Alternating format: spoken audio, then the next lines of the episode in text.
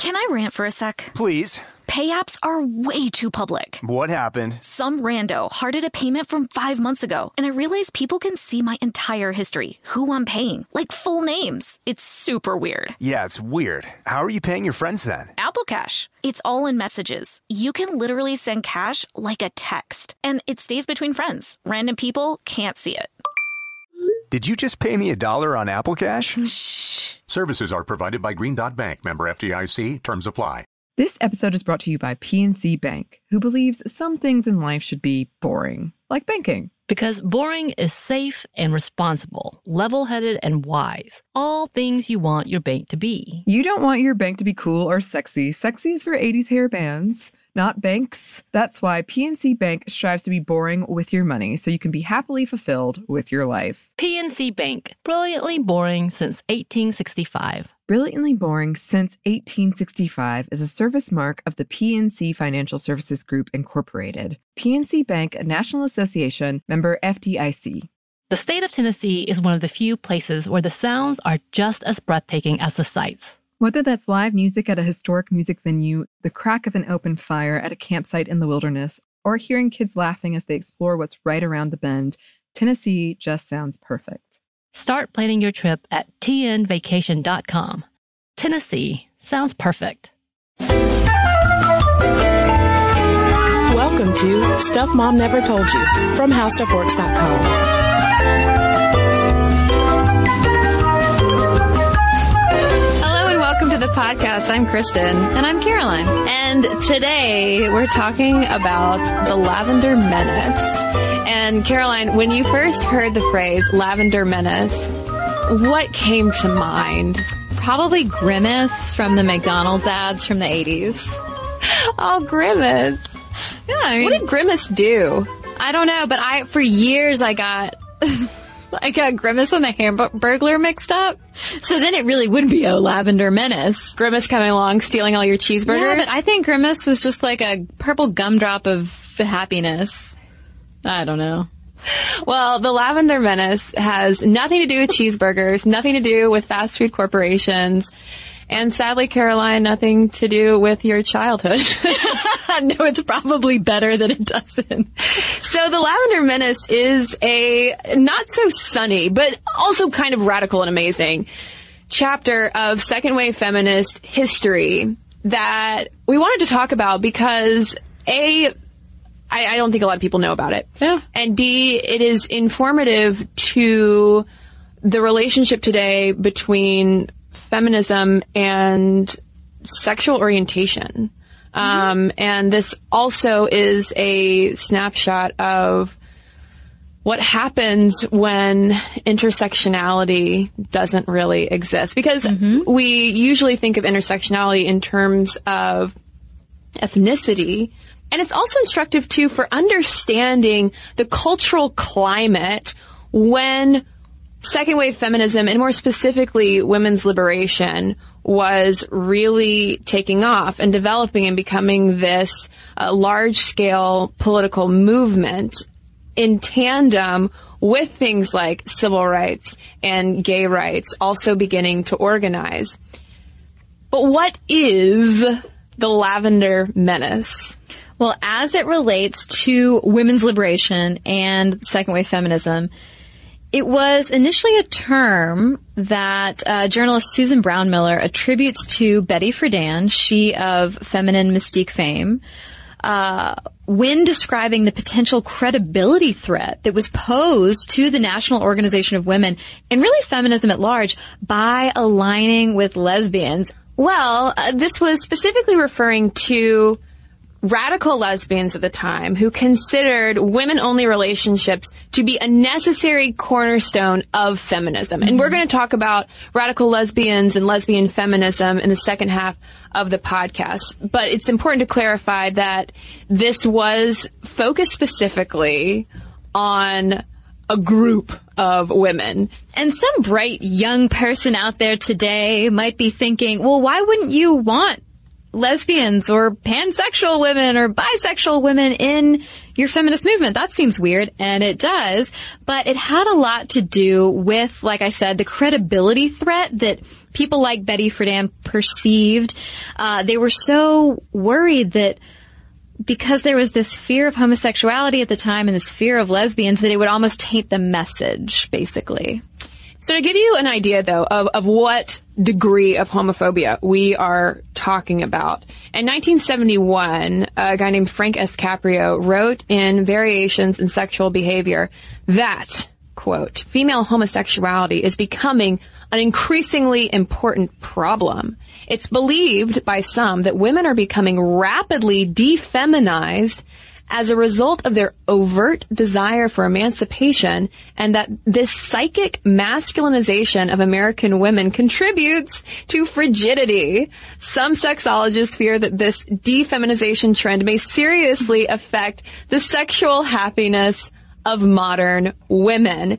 And as is still the case today, the go-to insults for feminists at the time were that they were frigid, that they didn't want to shave their legs, and that they were man-hating lesbians. And that was really the most insulting thing that you could tell a woman at the time because, again, homophobia and also it was the 70s, y'all.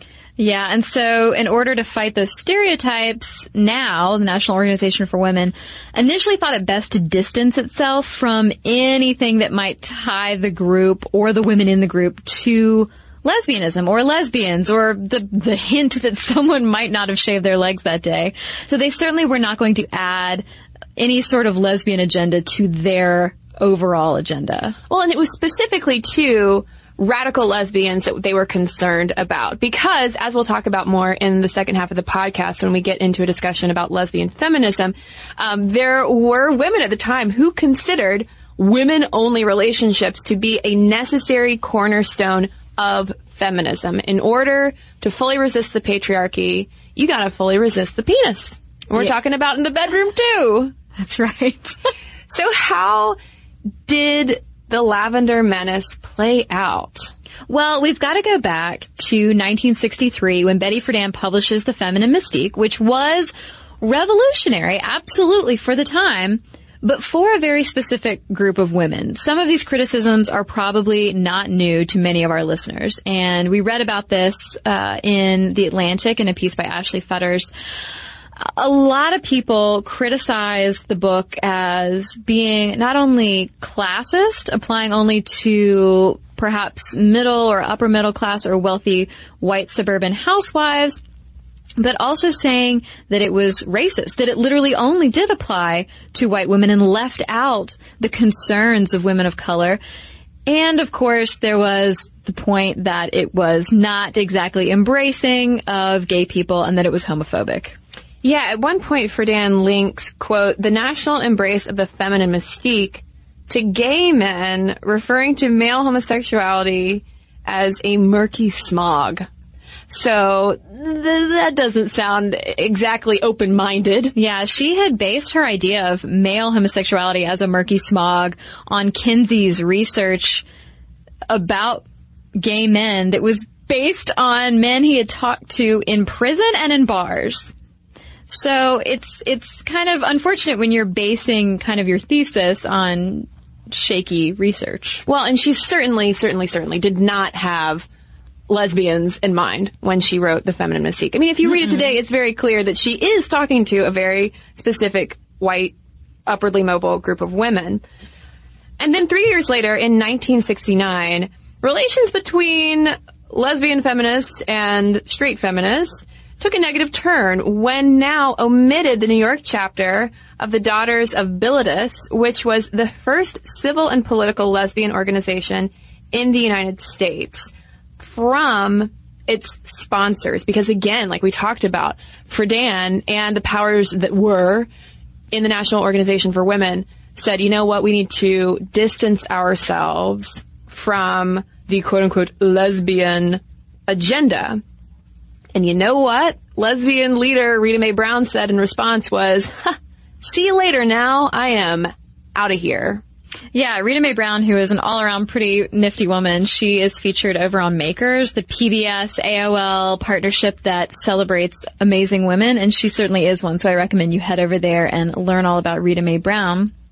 But that year, late 1969 into early 1970, New York Times Magazine journalist Susan Brownmiller, who we mentioned earlier, who herself was a legitimate part of the feminist movement, was assigned to cover women's liberation. And it's worth noting that Brownmiller only got this assignment after a male reporter they originally tapped to cover it was shut down because the women just were like, I don't feel like talking to a guy about this. No Yeah. thanks. no way. No way were women's lib going to be like, hey, yeah, come on in, fella. Sit on down. Yeah, you're not going to mock us at all.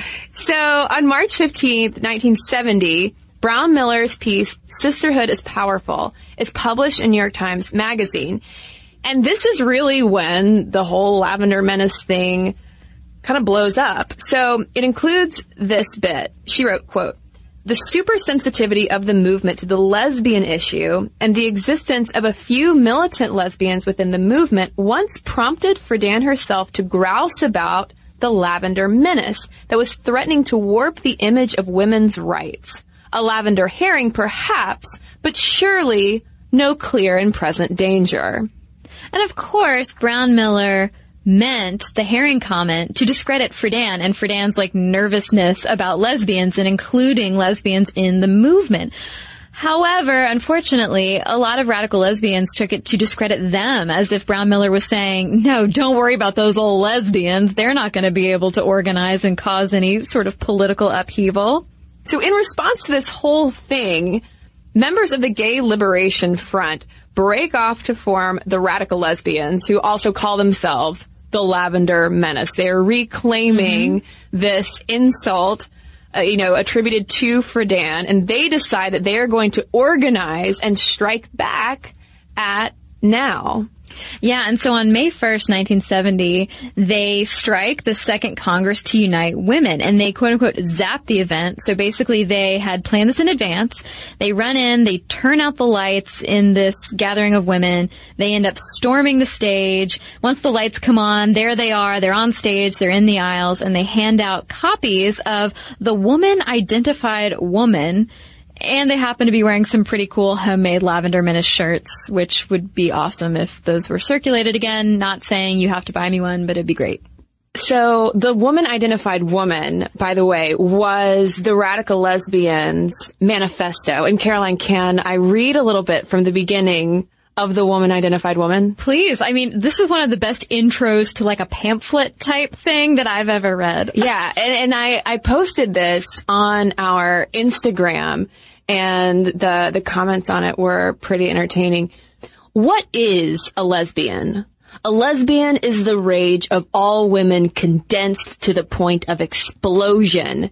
She is the woman who, often beginning at an extremely early age, acts in accordance with her inner compulsion to be a more complete and freer human being than her society, perhaps then, but certainly later, cares to allow her. The radical lesbians, in other words, were not messing around because being a lesbian was not only sexual orientation, it was an entire political philosophy in a lot of ways. And it actually turned out pretty well. It seems like uh, the radical lesbians ended up leading workshops at the Second Congress to Unite Women, uh, talking about how to educate other women about their politics and platforms. And the thing, though, that's really interesting to to consider.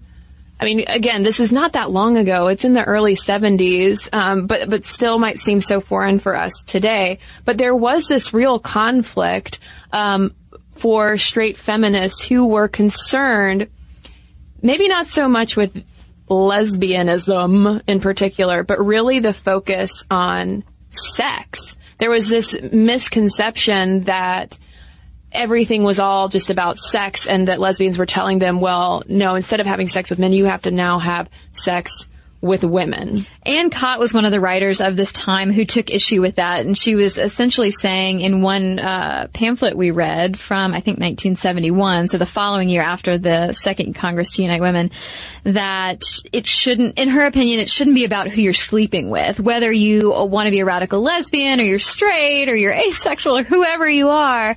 That true political power doesn't lie in who gets in your bed; it's what you do with it. So fine, you want to say that you're going to be uh, a lesbian to align yourself with the radical lesbians or that you just are a lesbian, like that's all well and good. Take that anger, that uh, willingness to turn away from men and the patriarchy and actually put it towards dismantling the system. Well, and it's worth noting too how women's liberation had really been considered a refuge from all of those cultural sexual pressures mm-hmm. that women in the time had been feeling. So it is understandable that some reacted with hesitation, but with this knowledge, radical lesbians really pivoted their message away from sex because for them it was not about sex. Uh, but when it came to the sex factor, they emphasized sensuality, lifestyle, and purity, essentially saying like these are the purest possible kinds of relationships that women can have. Because also there was a criticism that oh well lesbians are simply mimicking the male role and just to sexually exploit women which of course also was not the case yeah, they're really removing sexuality from their message to make it more about not being dependent on men. Part of that was to clarify the message. Part of that, I think, was to make the more mainstream straight feminists comfortable so that, like, everybody can get along and sort of work together because Rita Mae Brown pointed out over in one of her videos over at Makers that prior to the Lavender Menace striking the Second Congress to Unite Women, basically after Friedan had kicked the lesbians out, the movement really suffered. It became weaker. It became more divided. You took out a passionate element from your movement, so of course it's going to be weaker. And so whether they are considering themselves radical lesbians or whether they're sort of pivoting their message to make the mainstream a little more comfortable, they're saying let's work together and fight for political power. Well, eh, well, speaking of politics though, one point that Rita Mae Brown made, whom we should note is a best-selling author. She argued that when those lesbians initially left that movement, that they took the culture with them, mm-hmm. and that the only thing NOW was focused on were just straight political platforms. Yeah. As is really still the case today in a lot of ways in terms of um, quote unquote mainstream feminism. But we do see the factions coming back together again, at least a little bit in September 1971. Uh, the National NOW Conference passed a resolution on lesbian as a legitimate concern of feminism, as well as, it should be noted, the quote, double oppression of minority women. So finally in 1971, NOW is starting to like really pay attention to the fact that, hey, not all just white straight women. Um, and it's also in 1971 that the radical lesbians disband.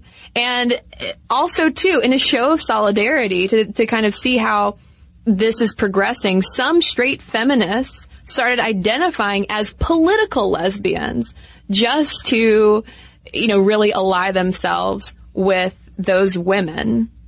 And so it, it took a minute, but in 1977, Friedan herself recants that Lavender Menace bigotry and pledges support for lesbians' rights by seconding the motion to support lesbian rights at a women's conference in Houston that was held to ratify the United Nations platforms for women. And we should say too that uh, in the makers interviews, which uh, if you can't tell, yeah, you should watch them.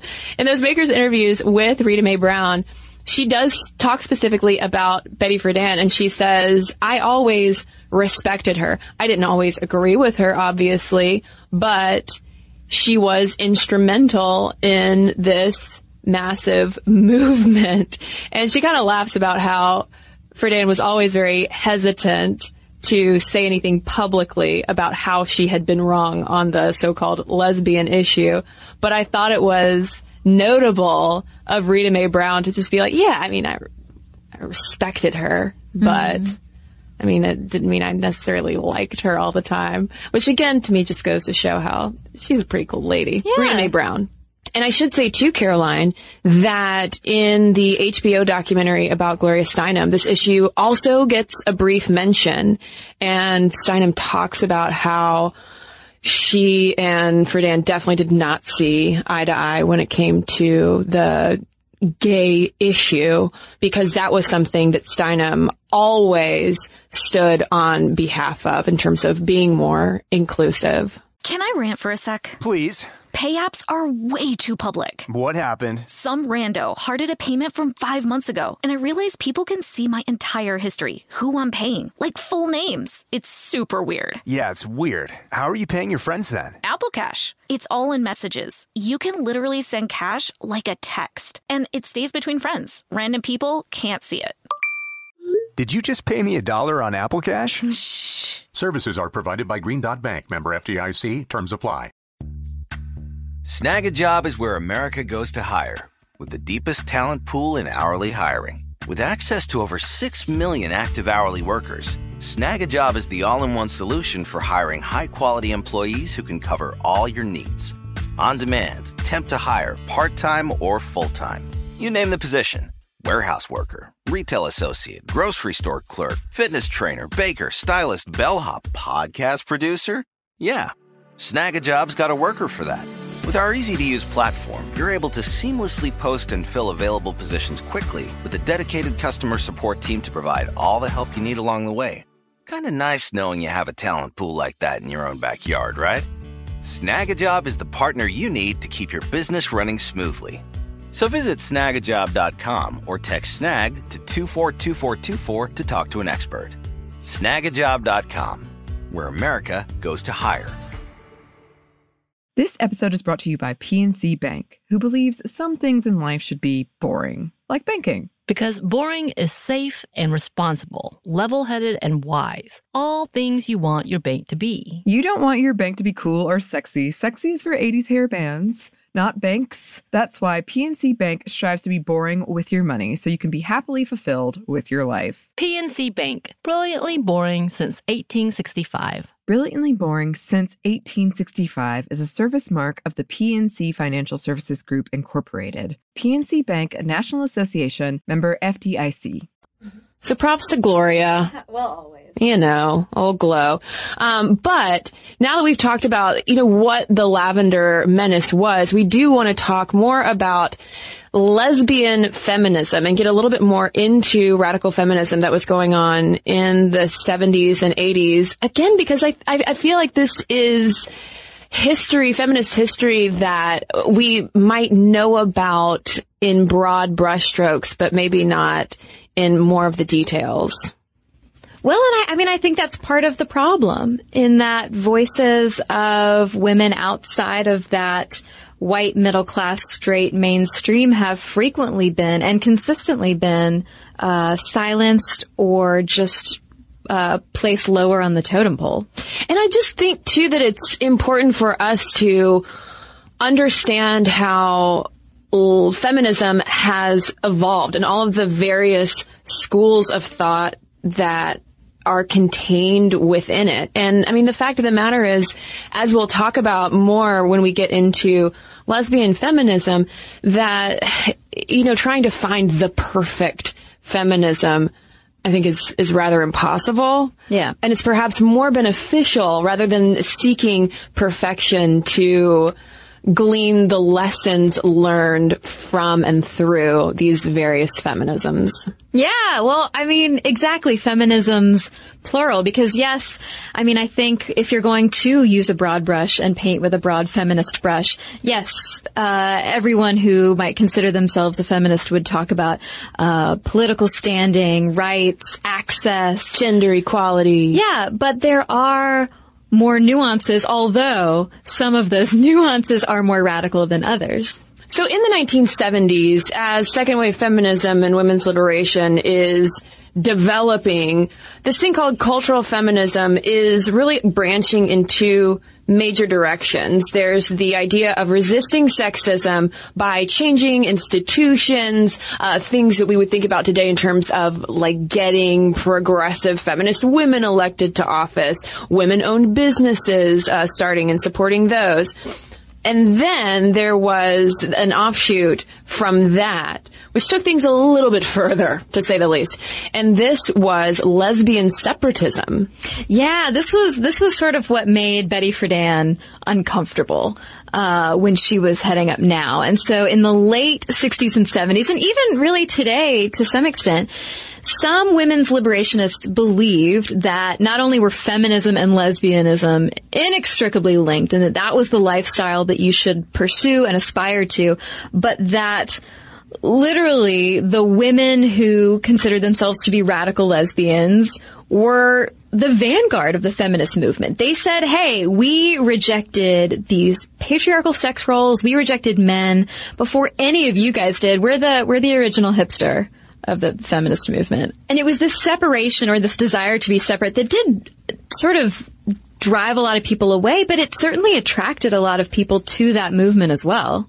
Yeah, and, and in terms of that idea of lesbians being the vanguard of the feminist movement, um, we can go back quickly to the Woman Identified Woman Manifesto, which at one point said, only women can give each other a new sense of self. We must be available and supportive to one another and give our commitment and our love. And that's something to keep in mind in terms of how radical feminism not only called for gender equality, but also liberation from sex roles, which of course the radical lesbians would then take a step farther. And this was something that Anne Koedt wrote about in 1971, and we found it over at the Chicago Women's Liberation Union Archive online, which is a really great resource. Um, so Anne wrote about how other gay women see lesbianism as much more than a defining term for the sex of your bed partner. To them, it's a total life commitment to a life with women and an entire system of worldview and life living. And that also gets to why, you know, we're using the term lesbianism, mm-hmm. which makes it sound like not like a sexual orientation or even identity, but rather this whole thing because it was this whole thing, an entire worldview.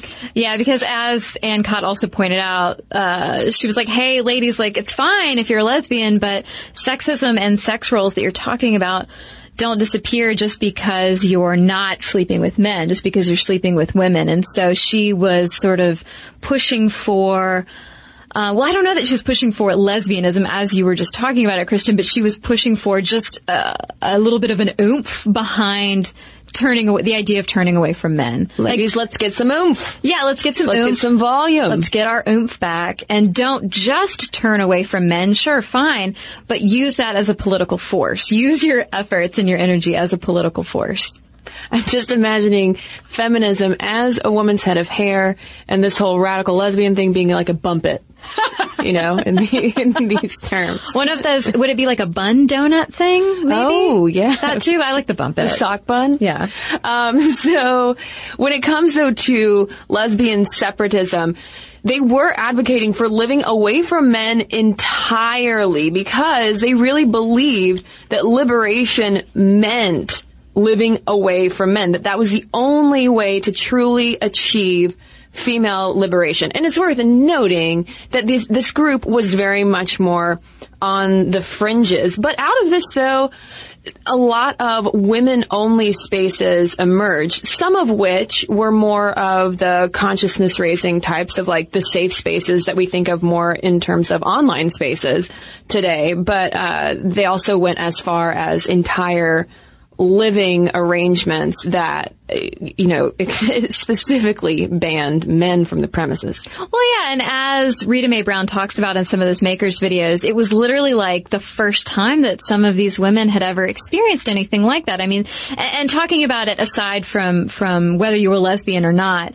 um, she talks about how the trajectory of so many women's lives was just okay. You're someone's child And then maybe you go to college and probably might live in a sorority house. So you're still living with other women, but still with the goal of, well, as soon as that phase of your life is over, you're going to be in someone else's house, uh, in marriage. So you, you never quite break out and learn to live life on your own. And so they were definitely advocating for women almost to learn how to live, how to be on their own and be themselves and be okay with that. Yeah, so an example of this was a group called the Furies that splintered off from the radical lesbians, and they were a collective trying to prove that they could live without men. To the point, actually, uh, that activist Alice Wolfson was told that she could not bring her infant son to a Furies meeting because he had a penis. like literally no peens allowed. That baby is the enemy. And the Furies, whom I want to say Rita Mae Brown was a part of, weren't just living together. They created their own newspaper. They had a child care center, although I wonder if the child care center accepted boy babies as well. I'm going to assume so. And they also, as she talks about, uh, had a car repair school because back then, as is now, women taking their car to the shop was usually not a, that fun of an experience. Yeah, and uh, Brown talks about how this group ended up inspiring other such collective houses or safe spaces, and even women's festivals where, yeah, sure, you had women performing and women attending, but you also had women on the tech side running the lights, running the sound, and all of that stuff. Which paved the way for Lilith Fair. Thank you so much. The end.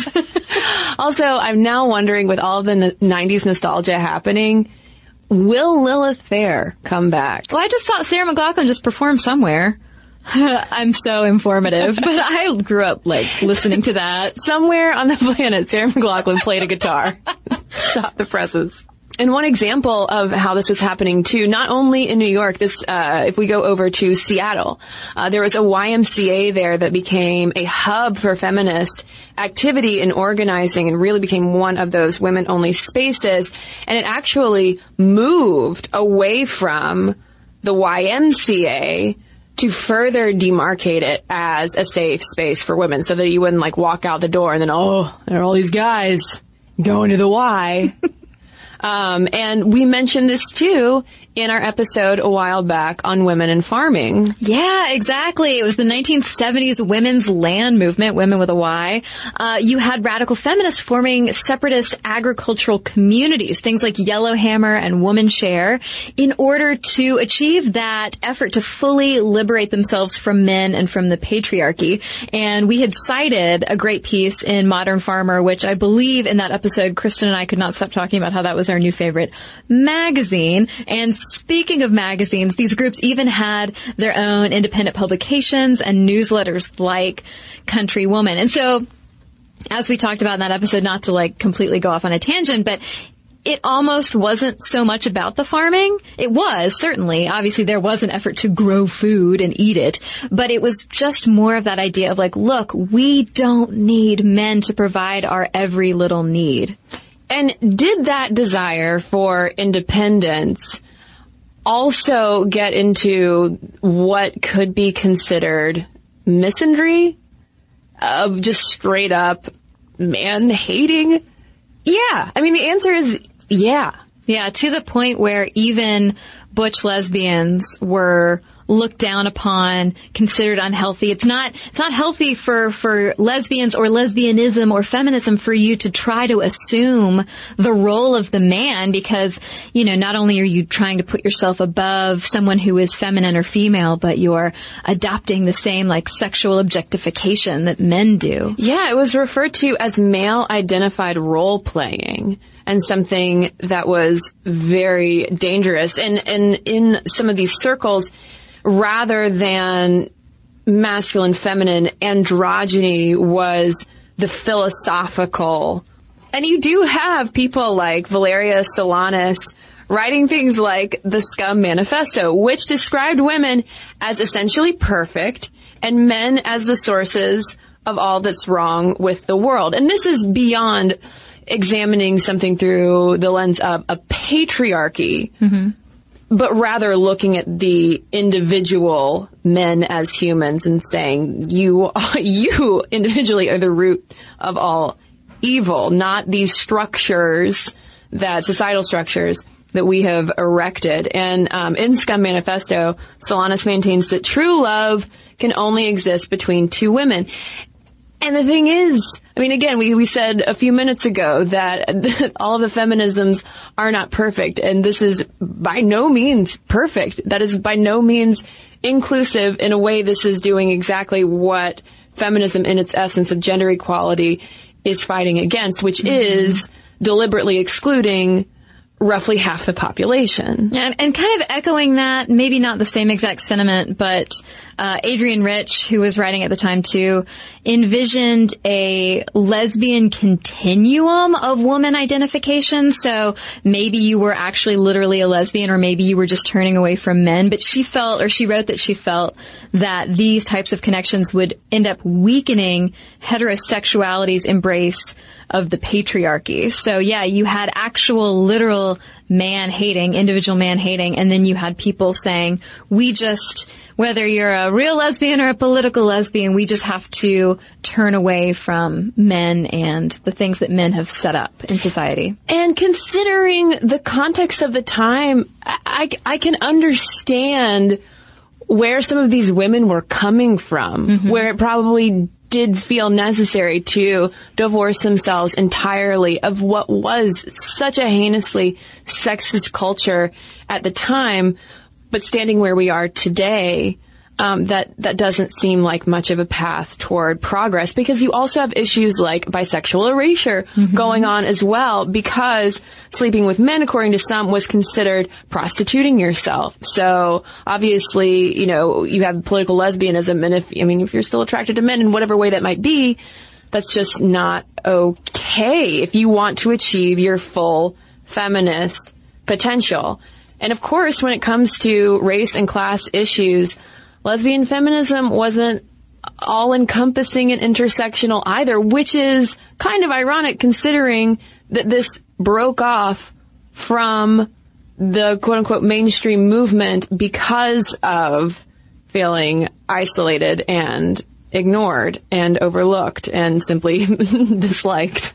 And while radical lesbians certainly vocally supported all women, Snagajob is where America goes to hire, with the deepest talent pool in hourly hiring. With access to over 6 million active hourly workers, Snagajob is the all in one solution for hiring high quality employees who can cover all your needs. On demand, temp to hire, part time or full time. You name the position warehouse worker, retail associate, grocery store clerk, fitness trainer, baker, stylist, bellhop, podcast producer. Yeah, Snagajob's got a worker for that. With our easy to use platform, you're able to seamlessly post and fill available positions quickly with a dedicated customer support team to provide all the help you need along the way. Kinda nice knowing you have a talent pool like that in your own backyard, right? Snagajob is the partner you need to keep your business running smoothly. So visit snagajob.com or text snag to 242424 to talk to an expert. Snagajob.com, where America goes to hire.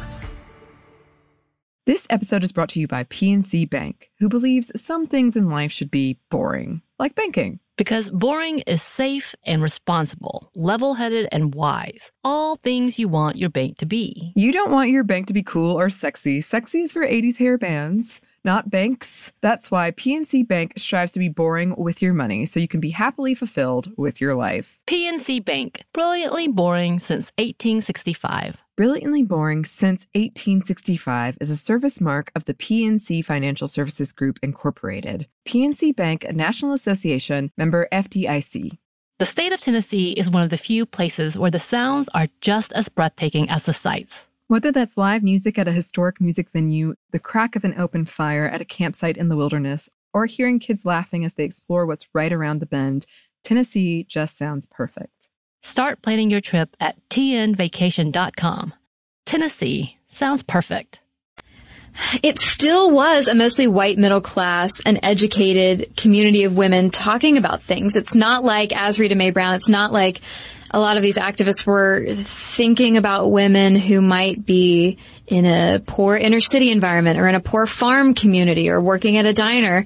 There were people who were less economically advantaged, who were on the margins, who weren't really included in this movement. Well, I mean, and even if they were living in one of those communities, as you know, some of these women have talked about since, if they didn't have kind of the lingo and the background and the college education, um, they were considered, uh, you know, just just sort of. Uh, I don't want to say hicks in a way, but, but kind of. They were the ones who would get more of the side eye in terms of their gender presentation if they were dressing Right. more butch, um, and, and things like that. And, and there was also a group of black lesbians at one point who felt excluded from the whiteness of lesbian feminism and the straightness of black feminism and the sexism of the Black Power movement and ended up breaking off to form their own uh, group called the Combahee River Collective in 1975. And the collective statement they wrote in 1977 kind of sums up all of these things, all of these oversights, you know, still after all of these layers of, you know, groups breaking off of groups, breaking off of groups, finally, you know, they are able to have a space where their specific needs and concerns are valued. And in their collective statement, they specify how committed they are to struggling against oppression, including racial, sexual, heterosexual, and class oppression. And they write that we see as our particular task the development of integrated analysis and practice based upon the fact that the major systems of oppression are interlocking. The synthesis of these oppressions creates the conditions of our lives. You just can't separate these things from each other, which is what people are still arguing in terms of uh, intersectional feminism today. These things do not exist in a vacuum apart from each other. And it might sound like uh, the answer to all of this is, well, burn it down. Feminists and les- these lesbian feminists got it wrong and radical feminism was horribly exclusive, so everything's terrible about it.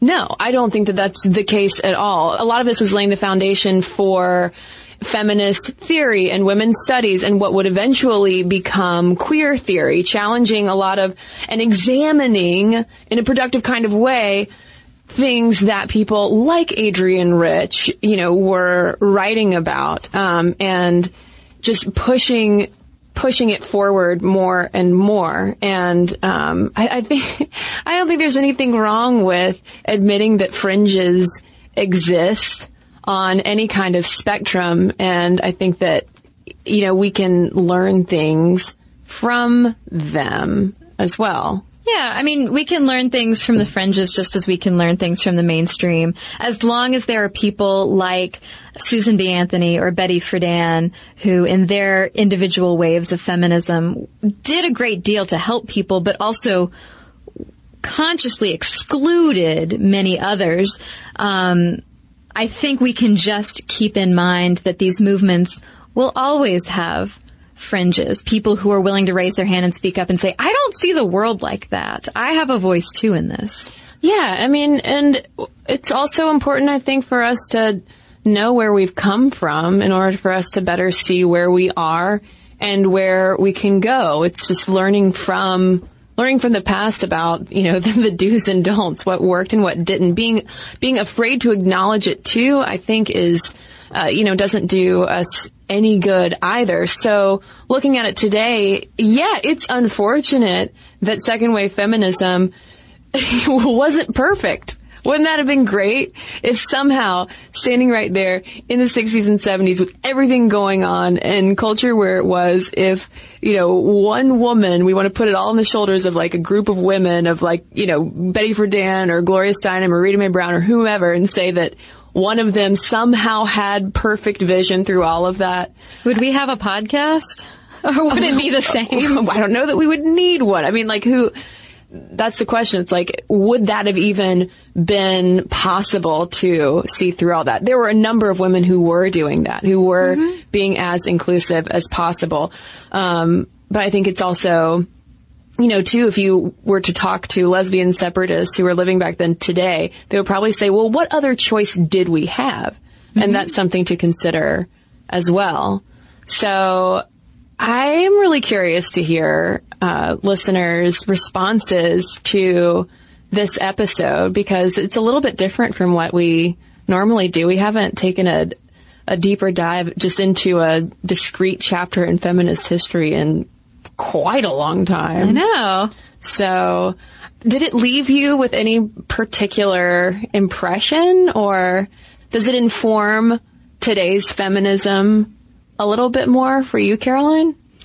Well, I mean, it just made me think about what happens when groups of people are essentially forced out of a movement and what can come from that. And yes, the, the result can be radical, but I think really fascinating things can come out of the work that excluded groups do and that can really trickle down and inform future movements and future activists because it's not as if the conversations that radical lesbians and uh, the Lavender Menace were having in the 60s and 70s, it's not as if those conversations have gone away. Oh, exactly. Yeah. And which is why I think it's so important for us to understand this.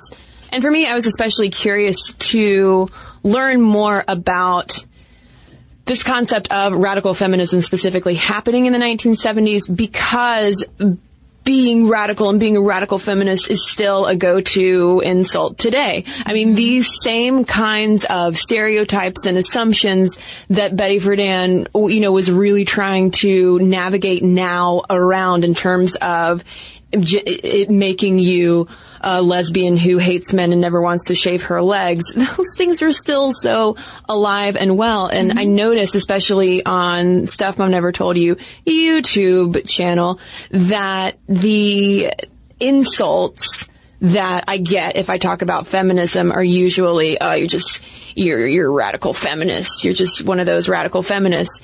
Or, the compliment in quotes that I get from people like that is, oh, you're not like one of those radical feminists. But what does it really mean? What do those people really know what they're talking about? And when I respond, do I really know what I'm talking about? Because I, I don't, I think the answer has been no.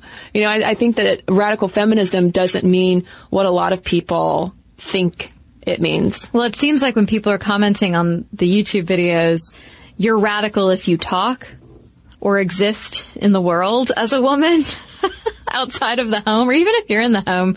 Um, and so no, I, I don't think that a lot of people have this historical context in their back pocket about women who actually were like, no, to heck with all of this. Well, uh, by that definition, the lazy, incorrect definition of radical feminism is that it equals hating men, that it equals misandry, which that is not what radical feminism was. Radical feminism promoted gender equality, but was and is committed to, you know, dismantling these entire roles that were set up as well. And I, this might be a radical concept, but I think that that can coexist with not hating men. Oh, I don't yeah. think that they're mutually exclusive. But is there that Venn diagram where we get into, you know, the, the not ironic misandrist space? Yeah. Yeah, it's, it's possible. It, it is possible. Well, now yet again, listeners, we want to hear from you all of your thoughts about the lavender menace and lesbian feminism and intersectionality and where we've come from and the progress that still needs to be made. Momstuff at howstuffworks.com is our email address. You can also tweet us at Momstuff Podcast or message us on Facebook. And we've got a couple of messages to share with you right now.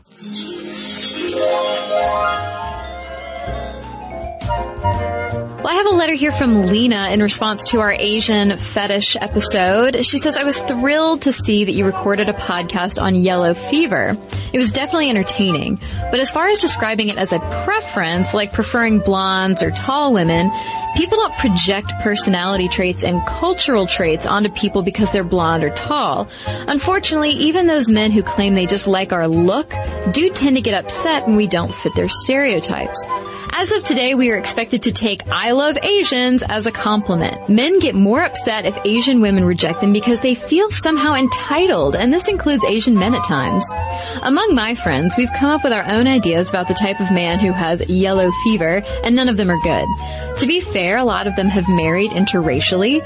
Among husbands, the men in our lives think of Asians as demure women who all fit into one box as laughable. While they have friends who've said awkward things to all of us, the men we partner with are embarrassed to repeat the things they've heard. So as an Asian woman, good guys do exist. They're just a lot harder to find among the plethora of men who are just creepy. As for Asian men, they could use their own podcast, in part because they historically took quote unquote female jobs so as not to be a threat to other men when first immigrating to the U.S. Asian men are systematically stereotyped as being weak, feminine, unattractive, and many things they are simply not in most cases. So thanks for another great podcast. And thanks for your letter and episode suggestion, Lena. And I've got a letter here from Elizabeth about the same episode. And Elizabeth wrote us the most in-depth letter. And Caroline, I honestly wish that I could sit here and read the whole thing, but I cannot. So I'm going to read a couple of excerpts. She begins. I was really pleased to hear and listen to your podcast about Asian fetishes because it's a thing I have to deal with as an Asian woman. And it was nice to have a more diverse perspective of the trials and tribulations of being female. The Asian experience is particularly riddled with a lot of caveats though, and I feel like there's still more you could go into, but perhaps a future podcast. And she goes on to talk about the challenges of dating and she says it doesn't get much easier quote unquote dating in for Asians either because the dynamics of the Asian American population are quite different and much more diverse than most other minority groups in the US. My family is on the older side and has been in the U.S. since before Chinese exclusion, and I found that gives me an interesting experience different from many of my friends. The funny thing about your podcast for me is that the media comments that Anna May Wong got about how she's Chinese and doesn't have an accent, I still get today. Like just a few months ago, I got picked up by an Uber and it was by some guy who was an immigrant himself. But when he was speaking with me and I told him I was Chinese American, he was literally shocked that I spoke perfect English with no accent. That was this year. His reasoning was that he picks up people from Koreatown and from East LA who are Asian and maybe second generation American and they still have accents. So he literally didn't think someone like me existed. That's kind of whatever, but I explained to him that my family's been in the country for over a century, so we're all acclimated to being American and speaking English. And then later on, she goes on to talk about how all of this illustrates a much bigger problem about growing up Asian American. I don't think it's intentional on your part or even on the part of anyone else trying to stand up for Asians or promote Asian content, but one of the really difficult things is getting people to understand that Asian American interests and issues are different from Asian issues in East Asia. That sounds really simple when I state it that way, but in practice it's very hard. For instance, MTV and other media companies aim a lot of their content for Asians by using Asian bands, musicians, anime, movies, etc. at Asian Americans and think that counts as content for us. In some ways it does, but no one pays attention to Asian American bands or comedians or actors as much a lot of those same programs that work on making the content don't go looking for the Asian American artist growing up in San Francisco or LA. Instead of looking locally in America, they go straight to Asia. Asians from Asia don't speak to all of our issues as Asian Americans. We do have an interest in that content, but that content isn't expressive of the spectrum of our entire experience as Asian Americans. The where are you really from questions universally piss all of us off, but also assuming that we all have the same experience and like the same things is also pretty annoying too because it has a lot to do with perspective, which is individual to every family slash influx group that came in. So, Elizabeth, thank you so much for your insights. We've received so many letters too about that episode and appreciate them um, so much. We always love your letters. Momstuff at howstuffworks.com is where you can send them. And for links to all of our social media, as well as all of our blogs, videos, and podcasts with this one, with links to our sources so you can learn more about the Lavender Menace, head on over to stuffmomnevertoldyou.com. For more on this and thousands of other topics, visit howstuffworks.com.